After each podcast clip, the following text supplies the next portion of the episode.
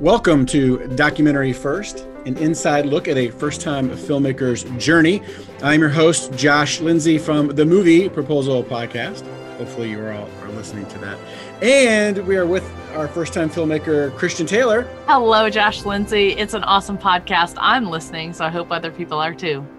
Oh, good. And I see behind you, looks like he's kneeling on the ground, business extraordinaire Hunter Taylor. Hey, everyone. Hello.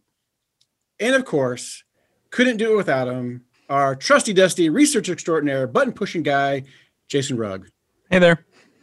Hey there, Jason. Again, you got the nice camera going again, right? I don't know. This is actually, I had to swap to my laptop because my camera Uh. kept zooming in and out for no reason. it was great. Stupid camera. Yeah. Okay. Well, Christian, I know you have some updates. We have a guest today. Let's jump right in. Hunter is been promoted. Is that right? Well, that's not exactly right. Uh, not okay. not in the Normandy project sense, anyway. I'm going to let Hunter give you his update himself. Well, fortunately and unfortunately, I will have to be tendering my resignation with the girl who worked for Oh. the Normandy Project because the Navy got back to me and they drastically moved my timeline to leave for Navy OCS uh, very soon. So I'll be heading out within the next couple weeks. No, no, no, no, no, no. Days. sure, for for OPSEC. I'm not Ah. going to tell them exactly when. Okay. Is that Probably should have told covered us you have to kill us? That whole question session and pre-podcast that would have been good to know but regardless uh, it's a very quick timeline let's say and um, mom has been crying for two days straight and that's um, we're not going to dwell on that uh, that's going to be a hard thing personally and for normandy project so uh, hunter we appreciate every single thing that you have done to help us and your spirit will continue thankfully you're in our film and uh, we wish you well. We know that you will do well, um, and uh, we can't believe you're leaving the army to go to the navy. Yeah, it is what it is. But I will say I'm very confident with the Normandy Project team. I'm confident with the documentary first team, the team that we've put together, the different, you know, uh, strategies that we are starting to put in place. I'm quite confident that you guys will be able to pull through without me. Yeah, why don't you tell uh, who's going to kind of step in and take your place? So we actually have another soldier from the 101st, Ben Fython, uh, who will be stepping into my shoes. He's also helping Christian start uh, a new company, which she believes will help her continue to make um, films in a much more expedient and efficient fashion. And so Ben Fython will be kind of taking the reins from me. He's very competent, very qualified, and he's actually a bit more charismatic than I am. So that's good too.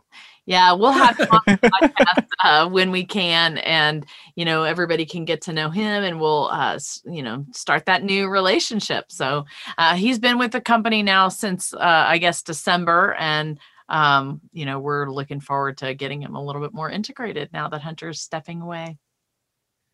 Well, congratulations, Hunter. Very exciting. Uh, how does the Army feel about you going to the Navy? Oh, I haven't asked them yet. Oh, okay. He's still trying to get officially released from the army. That's Uh, true. You, that's not true at all. I'm I'm teasing. there, there- there's an issue with me getting my separation papers. Um, that it's it's I'm out of the army. That's why I have a beard. True. Uh, all right. Well, Gotcha. Hunter, I just drug him in here last minute. He was in the middle of packing, uh, so he's got to go, and he's got a lot of things to do, and uh, we'll let you go. All right. Well, thank you guys so much for having me. I'm glad to have been a part of this. All right. Bye, Hunter. farewell, Hunter. Bye. All right. need to like play. Uh, you know, uh, what's that song? Um, Taps. Li- Taps. Little Boy Blue and the Man in the Moon. Yeah, taps Uh, would feel more more you know appropriate to my heart. Oh, okay. No, that's a little bit too dramatic. Uh, I'm very. Well, let's shift gears then. We can Yeah, uh, we can move on to Let's talk about bigger and brighter. what's what's going on with the film? yeah so we've had a lot of stuff going on i have a lot to update you on um I think, of course, following up on the uh, news of last podcast that we um, have distribution now through Factory Film Studio, we have had a lot of things to turn in, and uh, there's uh, you know things to be decided as to when we're going to release. I did get an email today, and they're looking uh, at you know right at the end of May, first of June, uh, and so I can't wait to hear more about what that looks like. Um, one of the things that we have been working on with Brad Stair, our new podcast producer, is starting a Patreon page. So if you are listening to this, uh, we would love for you to join us uh, once we get this launched. We hope that'll be launched in the next week or two. Um, and it will be a, a, Patreon that does help this podcast, and but it will also uh, you know help my larger projects you know sort of creative uh, endeavors uh, in general. So uh, we'll have more information about that. Hunter's been putting together a brand new donation package uh, with uh, in you know incredible. Um, challenge coins. I don't know if I've talked about this yet, but uh, yeah, that's in progress. We've ordered the coins, so we can't wait for that. We're still just trying to uh, generate some sort of consistent income to be able to pay our bills and pay people. And the latest exciting news is that L'Oreal reached out to us, and they are interested in me coming to speak and uh, maybe be, maybe doing a theatrical screening there. We retained our theatrical rights, so that gives me the ability. Wait, wait that? Like the shampoo company? Some woman named Lori. Yeah, or the sh- yeah. The Somebody said, "Do you mean Lori L?" I'm like, "No, L'Oreal." the the makeup company. Yes. So uh, it's a really interesting partnership, and it came about because uh, a I went to high school with this uh, girl who then joined uh, our high school Facebook group, and we got to know each other. And she saw the postings about our awards and works for L'Oreal. And she thought, I think this would be an amazing uh, tie-in to because it's a French American company, and so we had a call about that yesterday, and they were super excited about our film and the possibilities of sharing that with their audiences. They have offices worldwide, and so it's an incredible opportunity for us, and I'm excited to see what you know what that holds. Never would have saw this coming. Yeah that's that's really interesting yeah. Yeah. Colgate called me the other day. They want to promote my film. Really? The toothpaste company. Okay, that's great. Well, the the thing is, every what I've learned is that uh, every big corporation usually has these little independent groups, and like at Michelin, they were called business resource groups or BRGs. Uh, it's the same thing at L'Oreal. They have another thing that they call them like tasks or something like that. But what they do is try to create some sort of culture with the people in it based on what they're interested in. So you may have a car group or you may have, you know, what whatever, but in this in in these two companies in particular that I've been associated with, they have veterans groups. And so these veterans groups are always looking to partner with outside stuff. And so this veterans group at L'Oreal wants to bring education, awareness, and advocacy. Those are some of their pillars of their veterans group. And that um, that you know focus really pairs well with our film and it would be veterans that sponsor it. Their veterans group sponsors it but it does extend the invitation to view the film and learn about uh, these veterans groups and french groups uh, you know explains them to the wider l'oreal community. So it's it's an exciting opportunity. I can't wait to see what happens Awesome. Well, congratulations. Yeah, thank you very much. So, yeah, that's the update for me. Um, another great thing that's been happening is we've been having first time filmmakers uh, reach out to us that have been uh, helped along by our podcast and asking if they could kind of come on and share their story. So, uh, Bradley and I think that might be something really fun to do. We had Elise on a while back with Big Teeth Productions and her film, and that kind of kicked things off. So, uh, that's led us to today. Well, we have a special guest, another first time filmmaker, as Christian said. Um, why don't we go ahead and bring him on? His name is Scott Homan. Scott, welcome to Documentary First. Hello. Hello, everyone. Hello. Thanks for having me. Uh, I'm going to share your bio here with everyone. Uh, Scott is from the North Woods of Wisconsin in the heart of the Great Lakes um, the Northern culture is fiercely do it yourself. And he was taught by, I like this, eccentric parents to defy cultural norms. Not the house I grew up in, but we'll leave that for another day. Uh, he created his first two documentaries at 17 in a high school film program. Very cool. Uh, he worked for Channel 7 News running camera and audio and went to photography school in Minneapolis uh, during the transition from film to digital. I actually did the same thing. I, Oh, I had cool. that same problem. We'll talk again about that later. uh, he lived abroad for seven years in Ecuador and Vietnam, where uh, primarily focused on developing skills to run a boutique documentary production studio. And he and his two friends uh, in Hanoi created an independent production company called Banana Island Films. Great title, great logo, by the way uh, that he runs to this day. So he's got two feature films that are in the film festival circuit, that which is I think fantastic. Uh, Scott, again, welcome to the podcast. I'm very happy to be here. Thanks for that. Thanks for the intro. So, uh, so Scott is also a fir- first-time filmmaker. Got introduced to the the podcast, and I thought, let's start with that. How how did you get introduced to documentary first, and and you know what how have you found it to be helpful for you? I listen to podcasts a lot, and so I was on Stitcher, and I just did a search for documentaries, and I I probably stream like five to six hours, maybe even longer of podcasts a day while I'm working because I have a day job that's beyond my film job, and um, I, I thought, wow, this is perfect. Uh, this is the only thing I could find about starting running the film, running a new film, running through the film festivals. And it was incredibly cool to just, you, you're about six months or a year ahead of me in a bunch of different ways. And so I was like, wow. And every single episode, I just learned a ton about um, how the how the entire market works, really. And I made there's so many mistakes that you've been very open about having made, and I've been making some of those same mistakes. So a few of them I got to skip and uh, not make, thanks to that documentary first. so happy. I've always wanted to be an Indian guide. I've sort of seen myself as that. Like, don't do what I did. Let me make it easier for you. So that makes me happy to hear. Yeah, and I just binged it one all the way through. So um, yeah, your journey's been incredible. That's pretty great. Thank you very, very much for listening and for reaching out to me. Uh, I love meeting you. I saw your film uh, this past week, as did Jason. So we're going to kind of dive in, um, you know, just a little bit about, you know, how you got into filmmaking, you know, what your journey's been like. We're going to talk a little bit about your film, uh, what tools you found helpful, what your film festival run has been like. So we have a whole bunch of questions for you. Uh, so I'm going to give the first one. I'm going to pitch it over to Jason. Uh, Jason, why don't you ask him, uh, you know, the first question? All right. Um, so Scott, what led you to become a first-time filmmaker? I, I would I would love to know how. Like I know how Christian stumbled into hers. How did how did you become a first-time filmmaker? Well, there's the bio kind of touched on my background, um, and I I kind of done a the one the other film that's in film festivals right now. It's I actually haven't submitted to any. I tr- I've tried, and then I I paused to let this one run, but I made what I think is sort of it's sort of like a, my prototype feature in Vietnam.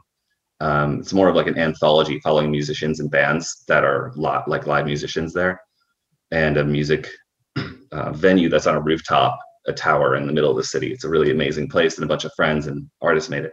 So I made that, and I got my got all the skills, I guess you would say, to make a film. But what I'd already been kind of prototyping out this feature, which is about also about music and musicians, but in a religion. And um, I've, I, yeah, just I've I've been working on this idea because it's a really personal story, and I wanted to be able to tell it in a really creative way because there's a lot of media out there already and there's nothing quite like what I created.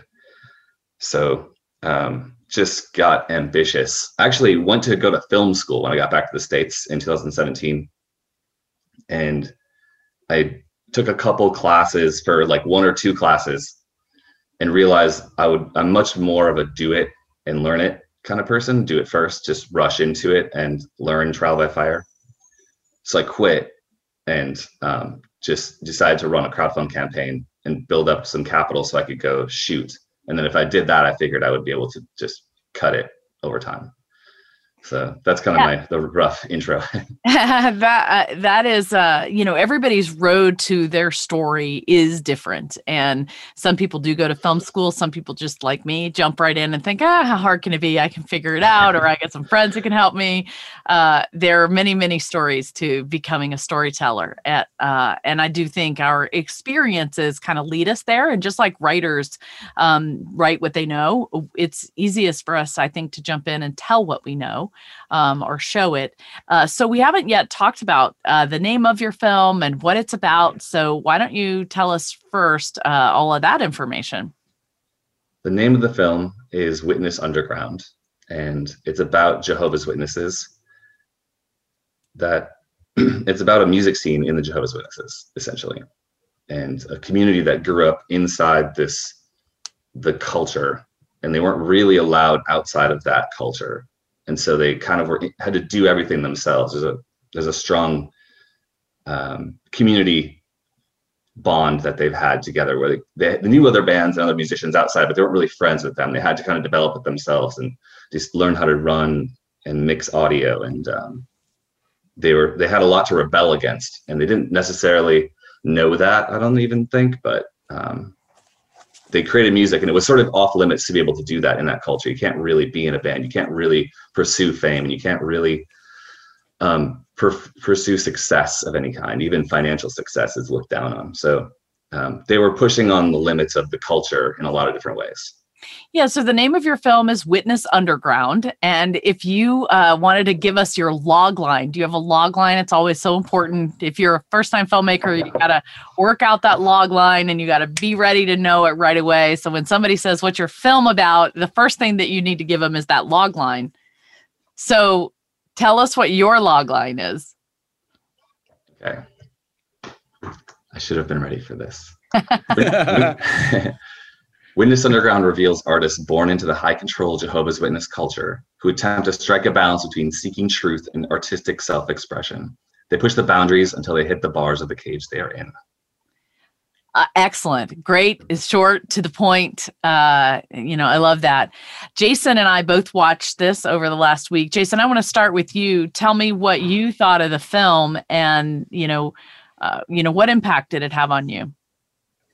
Uh, it it really it it it broke my heart in, in a lot of different ways. Um, because it's you know growing up Christian, it's not as constrictive as the Jehovah Witness, but there was definitely there was a part of that that really resonated with me of how being a youth and trying to find your own way and being artistic in some way and it not being really accepted by a lot of people and that it really resonated with me the the running into the bars that they were running into um it it it really sucked me in and uh, i loved it and it was fantastic yeah, I thought the same thing, uh, Jason, because I was raised in a Christian home and in particular in the South, where it is more legalistic and uh, formulaic and um, overarching in your life. There were a lot of things that I could relate to in this film, albeit um, it is not as dramatic, clearly. And yeah. like you, it broke my heart. I found myself praying for these people in the film over the last couple of days uh, because there was such a, for me, a sadness there in that uh, after they've come out, there's a real rejection of all things spiritual period which i think is sad um, because i think we're made as spiritual beings in a sense and uh, there was just a lot of hurt and pain that overshadowed anything that could have been good. Um, but I will say the same as Jason. I did feel completely engrossed in your film. I think the production value is high. Um, the story is compelling. I learned new things. It made me uh, very compassionate and, and understanding of uh, the people growing up in the Jehovah Witness um, environment. Uh, but there was also the element of that I find when I watch um, uh, anything uh, like uh, that's on uh, Christian science or Scientology. That's it. You know, all mm. the Scientology coming out things with, uh, the, yeah, yeah, I cannot stop watching those because you cannot get your mind around the culture and how it is so controlling and pervasive. And so there was that element there as you heard people talk. You just can't believe that you know, in your situation, someone is not allowed to go to his brother's funeral because he had left the faith. I mean, mm-hmm it just it's just heartbreaking. So I so big kudos to you. Uh you you know, it seemed like a very personal journey for you and I think the thing that was I didn't understand is the connection. So, how did you end up with Mm. this story yourself? Okay. So I was in a I played music. I had a very I had a very light experience with this religion. Where a lot of people like the people in the film had a very strict kind of standard experience. My parents, like I mentioned, were kind of out of the box kind of thinkers. They did things their own way, beat, live to their beat of their own drum kind of thing. So, but I, so I had the ability to play music, and all my heroes were Nirvana and Soundgarden, these old grunge bands from the '90s um, I wanted to be a rock star and I played in a band in high school. So I had these friends outside of the religion, which is usually off limits. Whereas people in the religion didn't get to have that experience. So I had, I was in this band and then later I kind of left the religion, came, kind of came back for family. And then I was like, well, if I, if I'm going to do this, I'll find a witness band. So I got all these people to play my music. So I recorded another album and um, eventually met all these other witnesses in Minneapolis because it like the witness circuit, once you know once you they're they're spread around and people drive and like I had friends three four hours away and like, we'd have parties people drive across the whole state or from other states to just hang out for an evening or a weekend. Um, but so I met these other witnesses in Minneapolis and Chicago and uh, Madison, and there's a sort of network. And these uh, so I discovered these people as a witness in the religion, and we were friends. We partied and did all kinds of stuff, and broke some small rules, but got away with it. Um, but eventually, all these people left the religion, and it was within a few years we all sort of had left the religion. But I didn't really get back in touch with them until like eight or so years after having left. And it was for a totally unrelated project. I was working on a, on my first 48 hour film project in Vietnam. And I reached out to Eric and Cindy, and they made the soundtrack in like eight hours. It was amazing. And um, so me and my French filmmaker friend in Hanoi, we started asking Eric to make music for corporate gigs and paid gigs. And then since that relationship was sort of building in this commercial sense, um, in creative sense, I was like, well, what if we told, what if I was able to tell my story through them? Um, and know, I was like, that'd be really cool because it sort of connects the music. For me, their story of playing music in the religion was like the only way I was able to keep going in that culture. That like I was able to have a way to express myself. And so they had this beautiful thing that they created that spanned multiple states. So, what was your journey like? If this really is a personal experience for you, what was this personal journey like for you? And um, then, did you write this? How did how did the writing part for me was really challenging? Uh, talk to me a little bit about your journey, how personal it was, how it affected you, and then how you were able to write the story. that was really challenging. I did some, I didn't write it. I went and just did interviews. And uh, I had a friend who also had never done anything like this help me with the interviews. So we focus really on the religion and like what the religion is like and how the rules work and how the culture works. Um, but after the end of every interview, I would take back over because I would let him do the interview as someone on the outside, getting an outside fresh perspective with the, the goal of like the general public being the audience. Um, so he did the the main interview, and then I would come in and do a music interview about the culture of the music. Because and like my friend didn't even have an idea why I was doing that, and why we were spending another hour interviewing people on this other seemingly unrelated topic. But I knew that that was the connection piece to and, and the the piece that made it personal. Um, and I had like three hour interviews from five people that I just I let it sit. I was so exhausted from the whole. It's a very emotional journey, but it was also exhausting to shoot and um, capture and do the whole process. So I let it sit for like six months, and then I found an editor, and I was like, "Here's a pile. Here's this mountain of stuff. Please sift through it and find something interesting." Um, so she handed me like a two and a half hour cut, and she's wow. like, "Cut it down. here's here's something to work with. Cut it down." So I spent like two months like finding pieces that could be deleted, which is always hard to do. Yep, cut, sacrificing your babies. We've talked about that. Yeah, it, I did like seven sessions of that. It took forever. yeah, that's challenging. Uh, so what other challenges did you face in this? You know, there's there's so many. Talk to us about some of those. Challenges, I think like I had I built up the skills to do this, to do everything as like a small filmmaker, doing my own, doing everything, the lighting, the sound, the cameras, running two cameras. My, I could do the whole thing by myself, but like I found out that I mean, if you if you lose if you lose batteries on one camera, like I'm not able to watch that, or um, if the color's not just right, or you know, if you have, I, I would say like one of the biggest challenges is having a small crew of people that know what they're doing on set because I spent three years working on this. When my it, it's okay, but it's like kind of mediocre and a little bit amateur in some ways. So it, it only took ten days to shoot total. I would rec- wow. you know that a challenge would be to have one of the challenges was like doing it all myself on a super super small budget. I have a total of $20000 into this whole feature so far. It's like extreme micro budget kind of thing. Um, i would also yeah raise more money would be awesome. It makes everything easier. It does for sure yeah. for sure. What do you think yeah. jason and josh? Do you have other questions about you know the film and how he made it? I'm just curious about um, the the personal side of it with, with, you or with your friends was there any pushback from family or the community when the film was being made or came out? So there's some pushback. Um, i you know i'm expecting to be sued by this religion. They're they're just like scientology. They're just as rich as scientology one of the top 50 companies in new york city.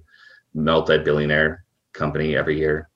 Um, and they they litigate like they've won 48 Supreme Court battles. Like they don't like they like to squash media and silence people, and um, they're just as aggressive as the Scientologists are.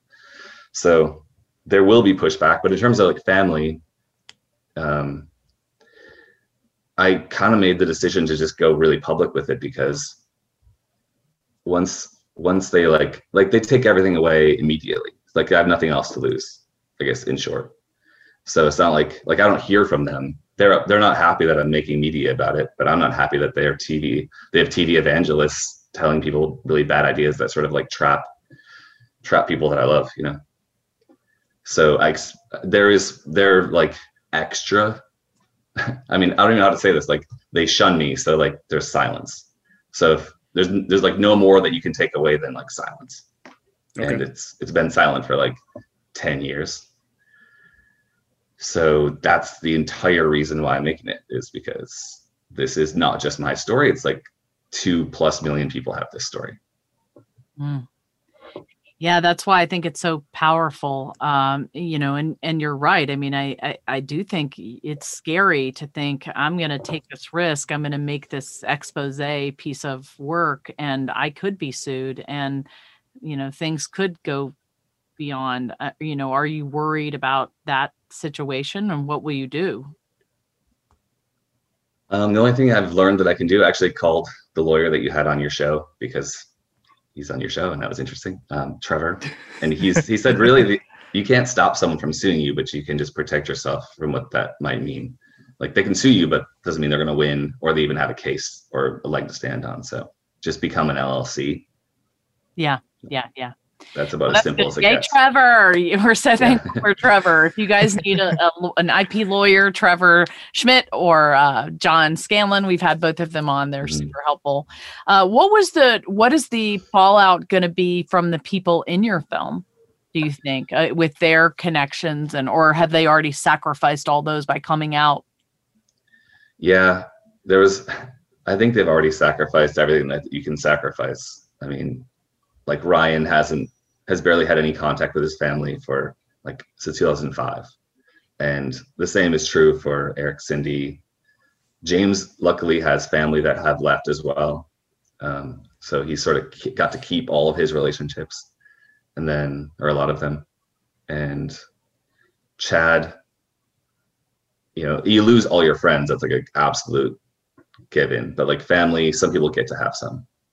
Um, okay. so i feel like Feel like Chad and James maybe have it easier than the rest, but um, but yeah, they sort of like especially I think probably Eric and Cindy because they were like at the heart of the music scene, um, and Ryan, they they were sort of like the poster children in Minneapolis for like um, in the Jehovah's Witness community for like what not to do because they were like they're they're they they rebranded this word called apostate. So like apostasy just means that you've left the religion of your childhood or your youth or your culture. But they they mean they teach that it means you have a mental disease that's contagious. so they think that if they talk to you that you're going to spread this disease to them and that's yeah all the more all the more um, on the top of mind with the pandemic going on um, but that's what they that's what they teach i don't know that everyone believes that but they're they they know that if they if they talk to these people and it comes out that they talk to these people they could lose their they lose their relationships they have now. And that's in the immediate world and they'll be treated how they're treating us. Mm. so and then in the abstract they're also taught that if they have these relationships with people that have left the religion they will lose their their ticket to heaven. But their heaven isn't the heaven that christians have. Their heaven is living on earth forever with an immortal body with other perfect people perfect body perfect land whatever um, they call it the paradise earth so like they believe that you won't be able to live on earth forever and it's not worth risking that Hmm. So that's like their abstract fear is they're going to lose that. Yeah, it's super powerful. Uh, you know, just how you kind of educate your audience about what that is and what the cost is. And that's why Jason and I both say, you know, it's really heartbreaking. So we applaud your bravery for doing that. And we do wish you the best about that. Um, tell us what your journey has been like, the highs and lows. You know, you finished it now. Um, you know, tell us you know i want to ask you like what that has been like and then uh, after that we'll ask you what uh, what tools you've used but start with telling us since you finished it uh, tell us how long it was that you started and then tell us when you finished it what you've done and where you are now i like to quote christian taylor here. There are there was a dark hour of the soul. Did i get that right? Yes dark there's a couple of those. One was right after finishing it and just like sitting on this mountain of of content like oh what did i do? Like and i have to do this crazy crazy task of creating this movie. Um so i let it sit and just kind of like got wrap my head around that. That was the first one. Another one was when my editor um handed me back the first cut i was super excited and handed her back like a revision but that process happened so many times and i had you know what it's like to rewatch your film after an edit it's an hour and a half long. It started out being over two hours long. Oh, trust me.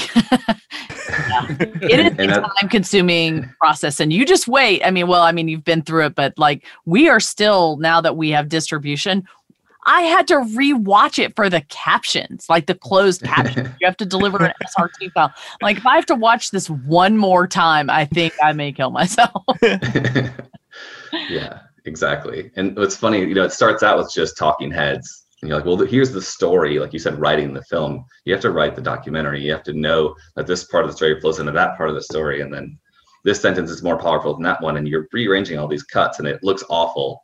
And so you're just watching it, but you're really just paying attention to the story. And then the next set is like putting on B roll or coverage footage. In your case, you had a lot of reenactment footage, which was really, really cool. Uh, I was very impressed. I had no idea you did that.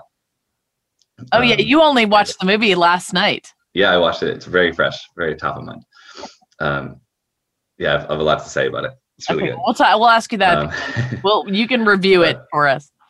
Yeah, my Dark Night of the Soul was like getting getting like a full cut that's just looks awful and having to rewatch it like eight the eighth time like ah like and my editor's great she's a great story editor but the process took forever and we were remote anyways because she lives in atlanta and i'm not i'm out in i was in denver and i was living in la when i was doing all this so I'm in LA now.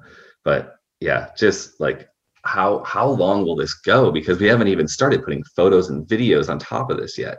And like we, you know, we did this whole basically during the pandemic, we went from raw, rough dialogue to fully fully finished film, which is um, and one of the amazing silver linings of the pandemic that allows time to really just get head down on. I mean, I'm working full time, but there's nothing else to do, no distractions at all in life. So I was able to finish it. So um, when did that's you? Probably the lowest. When um, I put it, I started submitting. I want to submit to Sundance and and especially South by Southwest because I feel like South by Southwest would be an amazing festival for this. But it's very much a work in progress version I submitted to them. So I'm kind of really starting my run. I submitted to like a bunch of festivals that I thought were really great or decent fits in November that all have like spring and summer and some fall screenings. Okay. Yeah. So I'm like one, almost one full year behind you. Yeah. Oh, well, it's a ride. Get ready for that. yeah. I want to know all about your, your experiences with the, how the festival screenings went and like Yeah. you don't have to do it during the podcast, but I'm just really yeah, we can, curious. we can talk about that, but I mean, it's changing. The festival festival experience is changing, and I think it will continue to change. I've been very thankful to have these uh, in-person experiences that I have had, and I'm thankful I haven't gotten coronavirus, even though I've been traveling. Um, But and and I've actually been blessed, I think, by hardly anybody being there because. Um, you know it's very small you get more individual attention and um but at the same time um you know there are not distributors there and there are not a Mm. lot of press there and there's things that aren't usually at film festivals i mean that aren't there that usually are so uh, there have been pluses and minuses um, but one other thing i wanted to ask you about was the tools that you found most Yeah. useful talk to us about those because you know we're a remote Yeah. film company too and we've shared in the past that we use trello and slack and frame.io and Oh, um, Google Drive, and um, you know all those. Those are the main tools we're using. Uh, what about you? I've I've thought about Frame.io hundreds of times during this process because I don't it's know such how a you great did a film without that. I don't. yeah i would we were like having a transcript of the film and we'd like time code it and then it would change so we'd have to move the block of text using google docs as the you know just moving pieces around i mostly organized that myself and Uh, we then we'd have Oh. a bunch of people listen watch and then they'd comment and then we'd do a new version every single edit oh, I could never. Oh. That, Uh, yeah that's the right reaction josh or Jason. oh, that's awful. Uh, that that is like my biggest. If you're going to spend money on something, spend money on Frame.io because it's Mhm. just so much easier. It speeds up the whole process of communicating with collaborators. Collaborators. Uh, Mhm. Yeah. Oh man, that's a brutal process. one of the first tools I use, which I think is a fabulous tool, is called Descript or Descript, and they auto transcribe content, and then it basically allows you to cut the film with the text itself. So you can you can say like, oh, this paragraph or this one sentence or this half sentence, I'm going to copy it, paste it over here, and now the film is rearranged for you, and that allowed me to really quickly prototype the story out, and I very much built the early early cuts with that, but they don't quite have it built so you can like export that into Premiere and have it linked to the raw file. They've been working on that, or they've been talking working on that for like three years. So And how um, I much started. that service? Think it's twelve dollars a month. It's actually quite affordable, and their transcription service alone, I think, is amazing. I use it for every corporate thing I do. Yeah, that's great. I bet I used Rev, um, which works, and I think Happy Scribe is another one I used at Mm. some point. But yeah, that's I hadn't heard of Descript. That's really great. I use Um, Amara as well for SRT files and CC. Yeah. It's really cool. Um, it's a nonprofit, so it's free, and you can it's a collaborative tool. So you have your film up, and then you can have people translate it. I use. a- I translate our original prototype video into like 47 languages because it's such a. Our, our film has like a huge global reach. Where I'd imagine for you, French and English would be the primary, maybe a couple other regional languages around Europe Yeah. would be good. What? How do you spell the name of that tool? Just so people. A A M A R A dot Amara? R G Am- Amara A M A R A. Okay, that's a great tool to know about. What else? Do you have other ones? I use Premiere, of course. Um, Google Drive for all the shared. Like we had basically Ryan, the key, the key character in the film. He's the guy who ran the music production studio. He had all the archive um, audio from cassette tape, CDs, and um, then so we just he put he put this entire archive into Drive day one. So I was just like going through. That was before I even decided to make the film he dumped this archive on me and I was like, this is amazing. I had no nice. idea. Yeah, It's that- like over 30 full albums of, of music that they've recorded. And I use that all, it's all soundtracked from their own music. And then another guy, James, who's a filmmaker back then, he they make like student films or like amateur films, but like some shorts and it was pretty funny stuff, usually comedy, goofing around. But like there was like 20, 30, I think it was about 30 pieces that he had done cut from back in the day in the 80s, 90s, and early 2000s. that's pretty awesome. Anyway, And, and you were you were a part of that community, right? That's what you were talking about, kind of. yeah, I was. I, There- I, mo- I moved to Minneapolis and I knew half, I knew quite a few of the people at the core of the scene. I lived with some of them. But at that point, I was like, had already done like my band thing and everyone in my band had like moved away to different places, including me. So I sort of started, started selling my music gear and they were kind of closed. They're like, who's this new guy? Like, we don't know if we can trust him. and they wouldn't really let me into the music scene, but I was like going to their shows and parties, and I was kind of like working on their other stuff. Like I went to camera school, so I was like busy in a way, like transitioning into more visual arts rather than audio at that point. But Hmm. yeah, So yeah, I knew them. You talked to me about some other tools that you've been using for your festival run. Yes. Okay. Great. So I started. Okay. So the film festival, what I really, really want to do is connect with other filmmakers like yourselves. And with the pandemic, it's basically just not happening at all. And so this is an incredible opportunity. You, you guys running your podcast and us being able to commu- communicate this way. But then I and I also found an agent through like my neighbors that live in LA. So like everyone, like a stone's throw away, has like a script they're working on or a short film they want to make, or they're an actor. Even like all my neighbors work in media and so I I just started having, hanging out with them because it's a pandemic, and um, I got a recommendation for an agent, so got a sales agent. But even that, I was like, he sort of isn't really going to be turned on until I get a win a, win I get into a festival, and then you can start talking to people at the festival. So he's not really he's he's helpful, but not as helpful as I need. So I decided to look online for something. I found this um, this group called Film Festival Mastery. It's a course run by the founder of Slamdance Film Festival, John Fitzgerald, and another guy called the Kickstarter guy, Justin Giddings. He's a film director. They both direct. And it's kind of expensive, I thought. So I like held off for a couple of months and I wish I hadn't done that because they probably would have saved me the $500 just in strategy and their smart ideas. And I would put that money towards something else. But I instead submitted to like 20 festivals that are probably the, you know, don't even, not even a close fit, like long shots. Um, and so the tools that they recommend basically if i i don't want to give away all their secrets but the key ones are festival keep it on the radar of the festival programmers. So you want to like one of the key pieces to running your festival is getting in touch with them. You write your cover letter but then you might send an email that has the cover letter paraphrase like hey this is my film. I think you this is why you should you should watch it and thanks for watch you know, thanks for programming. It's i know it's a hard job that kind of thing re- rephrase your cover letter. But also the other key things that they get you on basically help you build is is like you're slowly sort of excuse me sort of branding a whole new business. It's maybe the the worst business idea possible because you make one sale and you have one product and you're never going to do it again. And then you guys have really expanded because you have stuff to sell and but Yeah, but Um, it's what I say over and over again. And this is what filmmakers don't think about. And if I could challenge the filmmakers to think about this, it is the business part that needs to be thought about first because you are making a product.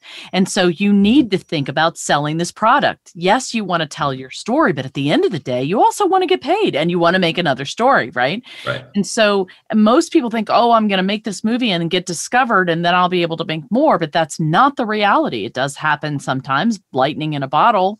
But really, I would love for filmmakers to, to be retrained to think about the business and the sale of your film first. And that means who is your target market?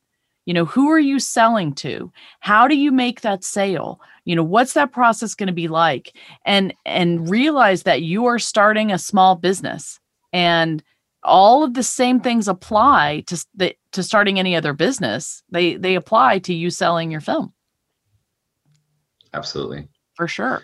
some of the key things are being really active on social media, finding the community that is engaged on the topic already, because there's our community for everything. And the way to do that is, well, there's a few ways to do that, but you know, the classic ones like just use Twitter, Facebook, and Instagram. Twitter and Facebook being primary, and then you need to put something out. So one of the key things that they recommend is having a stills photographer on set when you're filming because you have this amazing raw content that people love to look at and it's easy to share. And it costs so little to have a photographer for one day or a couple days on set. And it's so useful in spreading your um, spreading your team and or spreading the message to the audience of your team. That and then of course having a real trailer getting a trailer editor to do an actual trailer. I've cut i cut like teasers but they're nothing compared to a legit trailer so one of the resources that they like to give out is a guy called Tra- uh, is Rob Robert Hamilton at trailerden.com. So that's a he I hired him. So I haven't seen his work yet. I haven't seen his version of my trailer yet, but it's coming this week, I think. I'm That's pretty excited to see that. How much is this tool? The well, they chart. They start at 500 bucks. That's a very affordable place to a group to have someone make a trailer for you. No, But no, I no. paid Film more than that. mastery. Film mastery. Oh, fi- oh, it's 500 bucks. 500 bucks. What's, what's cool is that they have like a course laid out on how to do this. So you can go back to the course and like revisit it and come back. Like I've learned a lot from it, the 20 minute modules, and they're just really concise. Yeah. Well told, well taught. But then they do every week or every other week, they do a group class and they have a Facebook group. So I'm in a group with like 140 plus directors and producers on Facebook and we chat and um, connect. And I like one of them used one of the compose like Eric in my film, he composes for my corporate stuff. Um, so I, you know, pass, I gave him, gave her this one other filmmaker him as a contact and she, he soundtracked her film for her and it's awesome. It sounds great. So like, it's cool to like have the, it's sort of like the film fest things you want at a film festival. We get to have that in the group every single day if you want it. And everyone's very active. It's Ah, really cool. Yeah, that's fantastic. I mean, that is a highlight of these film festivals is meeting other film festivals. I remember the first time when I met Tim uh, at the Chagrin Doc Fest. I forget his last name at the moment, but I started talking to him, and after 10 minutes, I was like, I found my people. Like, Right. oh my goodness, this is like my people. That's exactly the feeling. Yeah. Yeah, so that's great that you found that. Uh, you know, in my situation, I was so fortunate to have David Patterson stumble into my life. And the great thing about David is, you know, it didn't cost me money for him. And in fact, he ended up uh, coming on and supporting us a little bit. Uh, not only, you know, because of his previous festival experience, we were given waivers, uh, but then he also helped financially a, a little bit. And the plus for David is now he has a producer credit on his IMDb. So there are times where you can partner with another producer that's more experienced. And truthfully, I would be open to that. I mean, I've gotten to the place now where I could be a consulting producer or any sort of producer and bring a lot to the table to help other people uh, with their film festival run or stuff like that. So that's also another thing for filmmakers to consider, which is just bringing on somebody a little more experienced. They get the producer credit on IMDb and they're actively working, you know. Yeah, I think that would be very valuable. I've asked a lot of friends that are sort of similar in the film industry. A lot of them just have no experience at all. And I think just having a few people, even just one that has some good experience to come on your team is really wise. Yeah. For one of the things I learned from this podcast was your editor saying we shouldn't have this opening title screen with the director and the editor. And like it's like 30 seconds or 45 seconds. You guys moved it to the end. I remember that being in an episode, and I got to see that last night. And as soon as I heard that on the podcast, I was like, we moved we created one of those in the final hour and like i like it but does the is it going to resonate with the audience and and i love the idea of just putting it at the end just get straight into the story immediately Yeah, it's so crazy because I, um, Helen Patton, um, she's in our film. Yes, it's General George Patton's uh, granddaughter. Uh, I, you know, she was helping me, and she said, "I'm going to go send this to John," and I forget his name at the moment, uh, but you know, he's an L.A. documentary film producer. We sent it to him, and like he, he like, he's like, she needs to do this one thing and it would be great. And so I actually called him to talk to him about this. And I loved our opening so much. Like it was beautiful and our names are there. And he's like, nobody cares about that. Nobody cares about that. Take that off because people want to get right into the story. And that's actually a relatively new storytelling device because if you watch older documentaries or sometimes a lot of films, they still Mhm. do it that way. right So removing all of that and putting it at the end is is a relatively new thing, but it does make a huge difference just to Mhm. jump right into the story. Our culture now has gotten accustomed to that. They don't Okay. care really who makes it. They just want to hear the story, right? Mhm. That's cool that you learned that. That's a neat little trick. Well, so we're we're getting closer to the end. I'd like to see if Josh and Jason have any more uh, questions, and then after that, I want to get to uh, ad- advice that you'd like to give other filmmakers, and then I'd love for you to tell us a review of our film. So, yeah Sounds good. okay, so Josh, Jason, I just wanted to ask, and uh, is there a, a website or somewhere we can go there where they can learn more about you or your film, or where they can see the upcoming trailer or something like that? yes so everything's everything you just mentioned is available on witnessunderground.com so the full full two words spelled out witnessunderground.com and there, uh, I saw that you had a podcast there now. and you have a Mhm. blog and you have a Patreon page. So kudos to you. Yeah, Patreon I started a while back, but I've definitely been inspired by the Girl Who Wore Freedom and Documentary First podcast. Like, there's so many things you're doing. I was like, you know what? I should just do all those things. Like, why not? I want to do all those things. Yeah. Sounds fun, and I think it's the reach that you get. Like, obviously, I would never have probably heard of your project if I hadn't, if you didn't have the doc, the podcast. So yeah, Yeah, it's, that's it's, it's a pretty. I'm filling it out. Definitely definitely gonna do it. I love your updates. I think it's amazing to have the festival updates. Ah, good. Glad you like that. So, uh, what about a festival update for you? Have you gotten into any festivals yet? I have I have one. I can't say probably, and I probably shouldn't say what it is, but I got shortlisted from about 200 festivals or uh, submissions down to the top 30 uh, feature films at this one pretty pretty important documentary. Uh, no, I think it's I think it's a documentary film festival, regional one in the states. Um, so I'm really excited about that. Yeah, I can't wait. that to was see that. so validating to have a festival programmer say like, no, of all these other ones, we're keeping this one. Yeah. They might they only screen 10 a, a year, but right and it's down lower because of the pandemic but i remember when the first festival acceptance i got was the Chagrin doc fest and i bawled my eyes out i bet. thought we would never be accepted to a film festival and uh, it was very overwhelming you're right it was great I submitted to them immediately after hearing that uh, episode. i hope you get it yeah, me too. uh, so jason what about you you got any other questions for scott Yeah, so we've talked a lot about your current project. I'm curious, do you have a next one planned? Are you going to do another one? What what's your thinking right now? I I think I'm not quite ready to take on another huge project. Um, I am thinking about it, but I don't have a story that is, has been driving me quite like this one has. Like I, this one was like a burning ember that I, that I like eventually became a huge raging fire that had to happen, and um, I don't quite have a story in mind. How about you as a team? Yeah. So Jason and Josh, I was going to ask you guys what's going on with, you know, for your own updates. So why don't you, can you give us anything about what's going on with the movie proposal podcast or what's going on with uh, your project, Jason? I'll go first because it's the least interesting. Uh, we, we're still waiting to do our 100th episode. So we haven't done that one yet. So that's coming hopefully tomorrow. Do you Yeah. know what uh, what's going to be on that episode?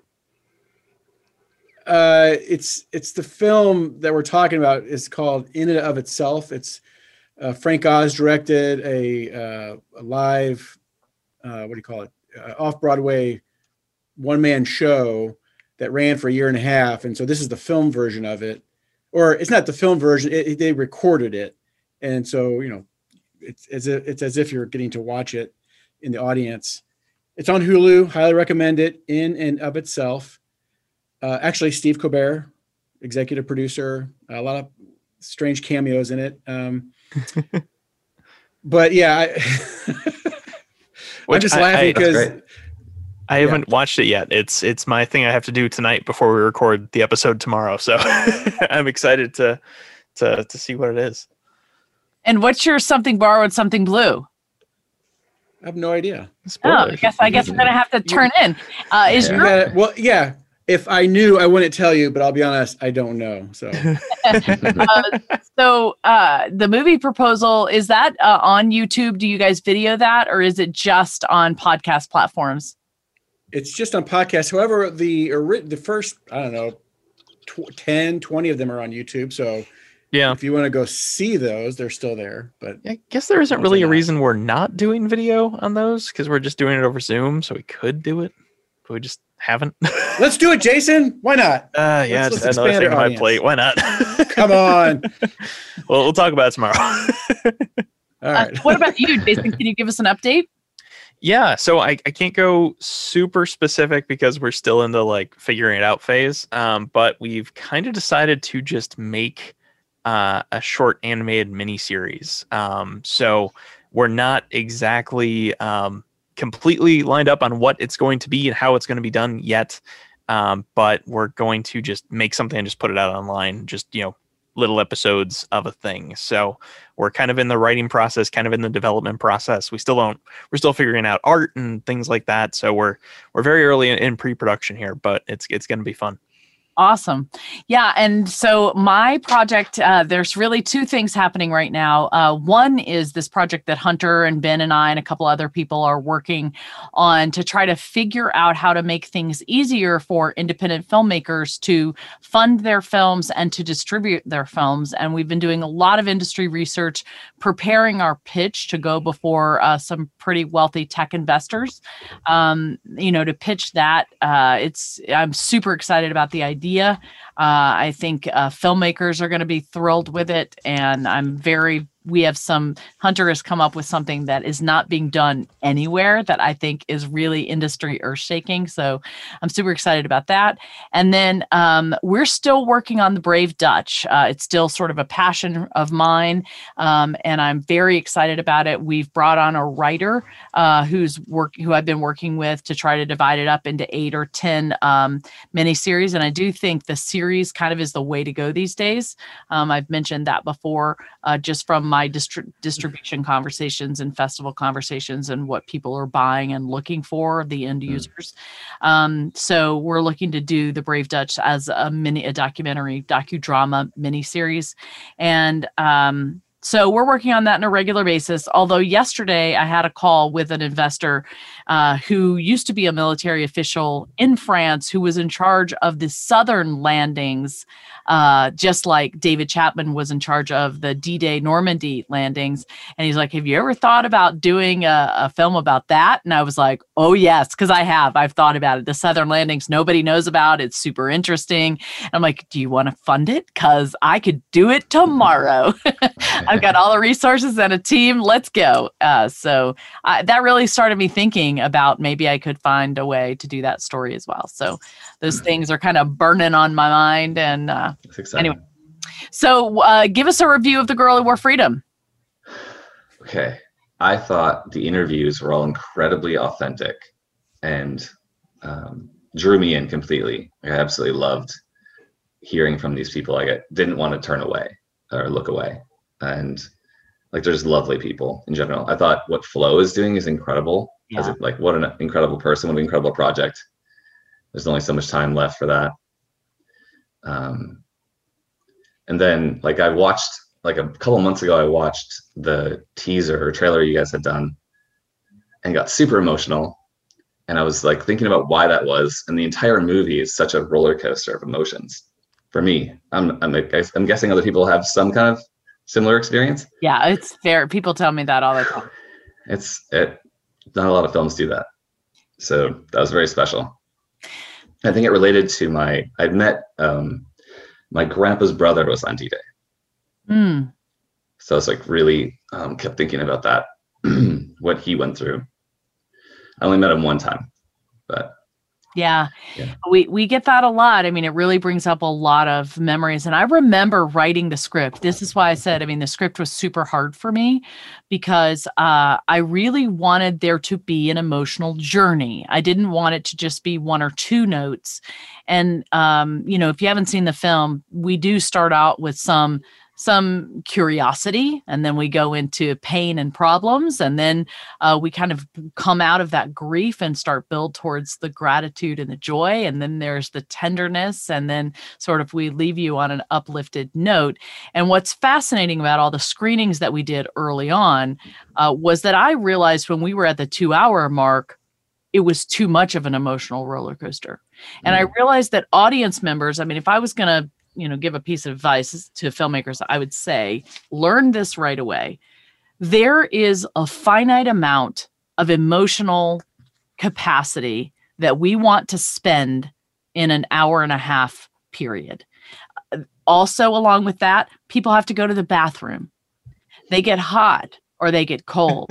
And so when you're making a film you really need to take the viewer into consideration and so if you tax them too much emotionally, they stop watching. If you make it too long and they have to go to the bathroom, they may lose interest.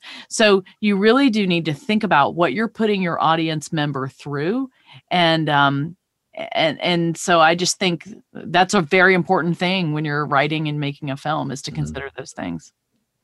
So we One try to that pull it back. Yeah. One thing that helped me cut pieces of my film out was that I had my Patreon, which is more of like short bits and little pieces of, I call it a series, but it's not exactly a series. It's like little short stories. And I knew that I could always use any of those pieces I cut out on this other platform. Yeah, that does help. We've done the same thing. That's why we've had Yeah. deleted scenes and we use them on social media. So yeah, It's perfect. okay, so uh, last thing, three pieces of advice, real quickly, that you would give other filmmakers. Uh, so I wrote a couple ideas down. One is just to go shoot your idea and just try it. Like try to go make a trailer for your for your film because that'll a help you crowdfund if you want it. It'll help you raise money in general. It'll help bring awareness to your project early on, and it'll also help you make sure you have an idea that that is strong. You can get feedback quickly on. You won't just be filming and filming and filming and never have anything to show, and maybe you have been making you know big mistakes early or something. Um, so, and then you also you'll learn to run sound. You learn to run cameras. You learn to edit. You should always edit your own things that you shoot, and then hopefully you'll find people to do all these things for you. And then you'll build. You need to, you need to like work on projects with people and build a collaborative team that like builds your relationships. Absolutely. Um, another one is find the people online who are already engaged on this topic and connect with them early because you want to engage with these people and talk to them and get to know who they are and what they're what they care about because they're going to probably be the people that will help spread your film around the world or to whatever you know greater audience because what people might call them influencers but just you know any human being that is writing or talking about these things. And then um, what i've learned the hard way is to organize your film festival strategy early know what film festivals you want to get into learn how that whole system works um, how to participate in the fullest extent and and how to market your film for that purpose because you're going to have to build the synopsis write the you know write the log line get a poster get a trailer and um, start spreading the idea around. It's better to do that way before the festival run. Better, better to do it before you think your film is done. Don't wait till you finish your film to start all that stuff Yeah, and that's why we hired a, pu- a publicist going back to Acacia um, and Morgan Harris. Um, you know, you brought on the film festival strategy and they've helped you there. I ended up, you know, paying, choosing to pay a publicist, uh, which was 2,500 a month, which is an expensive, you know, thing. But they then package, help you package your product to then sell to the festivals, then to get in. And we're at a 20% festival rate still, uh, which I think is a very healthy festival rate um, and you know but we did too tailor our film festivals to where we had a high percentage chance to get in. Um, and what you're talking about is super important. Those are three awesome tips and uh, we really appreciate having you on. This has been super uh, encouraging and uh, you know thank you for sharing your journey with us. Um, Yeah, it's been a pleasure. When you mentioned me in my email in the podcast, I was wa- I was taking a walk, put on the podcast. I was like, she's reading what I wrote just the other day. Right now, it's amazing. I stopped in my tracks. That's Um, yeah. We were. You were actually the first filmmaker that reached out to us that said, "Hey, I'm doing this. You've you've been really influential. I've learned a lot from you." Actually, Elise Jaffe was the first one. I get that wrong. Sorry, Mm. Elise. You were the second one, but I kind of knew Elise. Like I had a connection with Sandy Gordon, and so. But you were the the total random person that wrote me. Uh, You so kept asking for someone to write. Like, just write us on social media, write us an email. So it's like, all right, I'll Yeah. write you an email. yeah so again if you are a filmmaker and you want to come and talk to me about your experience and you want to share your film write me at christian at normandy stories or you know we're on all social media instagram twitter youtube facebook uh, you can reach out to us there also if you have questions uh, we're going to start doing a mailbag issue so you can uh, send your questions and we'll try to cover those uh, online so uh, thank you so much for coming. Um, one last plug for donations. We really are. Uh, we really are in desperate need of donations right now. So if anybody can afford, uh, you know, every little bit helps. The girlwhoworefreedom.com slash donate. Uh, if you want to pick up any items uh, from our store and help us spread the word about our film, you can do that. Uh, and then right now, there's really only one way to watch our film, and that is uh, through the Flathead Lake International Cinema Fest. You'll be able to watch it through March 4th. And um, you know, it'll cost you $5 just to watch our film. So that's a great way to see it and support that film festival. We unfortunately don't get any uh, help from that, but at least you'll get to see the film and highly recommend and, it. You should pay those five dollars and watch it. It's incredible. Thank you. Uh, and then I'm so excited to let everybody know uh, the next time I come to you, I'll be in Beaufort, South Carolina. We're going to be at the Beaufort International Film Fest, and I'm hoping it's really warm there. We're nominated for the Duty and Honor category, so we're really hoping for another win.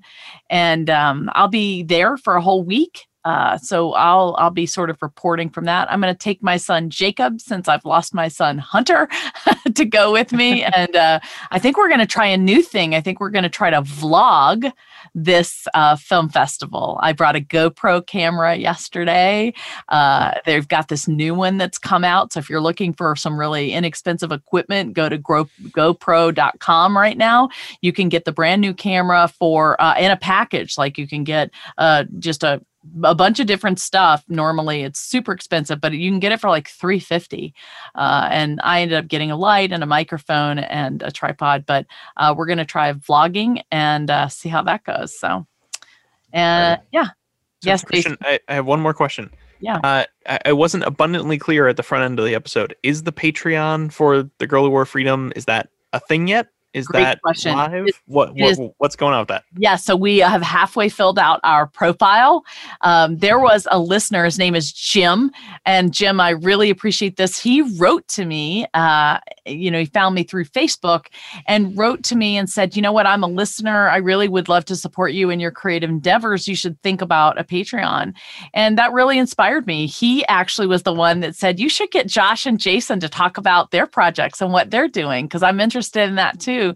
Um, so uh, thank you, Jim, for your suggestions. We're halfway done with building our Patreon. We have to figure out the um, the reward levels.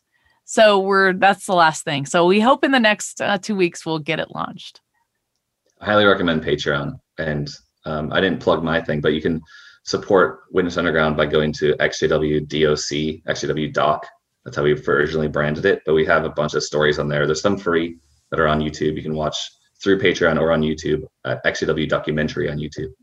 But Patreon's an incredible pro- uh, platform, and I definitely will support you when you launch when you're ready. And, and I will actually go and support you. Thank you so much. Um, really appreciate you coming on, and we will love to check back in with you. Uh, we'll have you I back to let us know how things go. So keep in touch with me.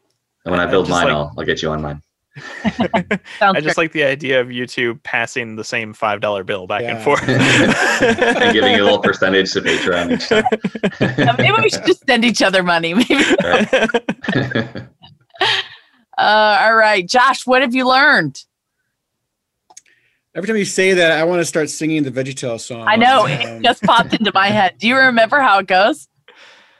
Yeah, but I'm not going to sing it. No. you, you, we want to end on a high note. Okay, so we'll just we'll give kudos to VeggieTales. We all know what we're talking about, and we'll move on. But no, I appreciate you, Scott, being here. It's it's it's great to see how Christian's film uh, and what she has learned has helped you, and, and I hope that's it's, it's, it's doing this for other filmmakers. And so, like Christian said, please write in and let us know uh, how it's impacting uh, everyone else out there. So, on and on that note, I will say thank you for listening to Documentary First, where we believe everyone has a story to tell and you can be the one to tell it.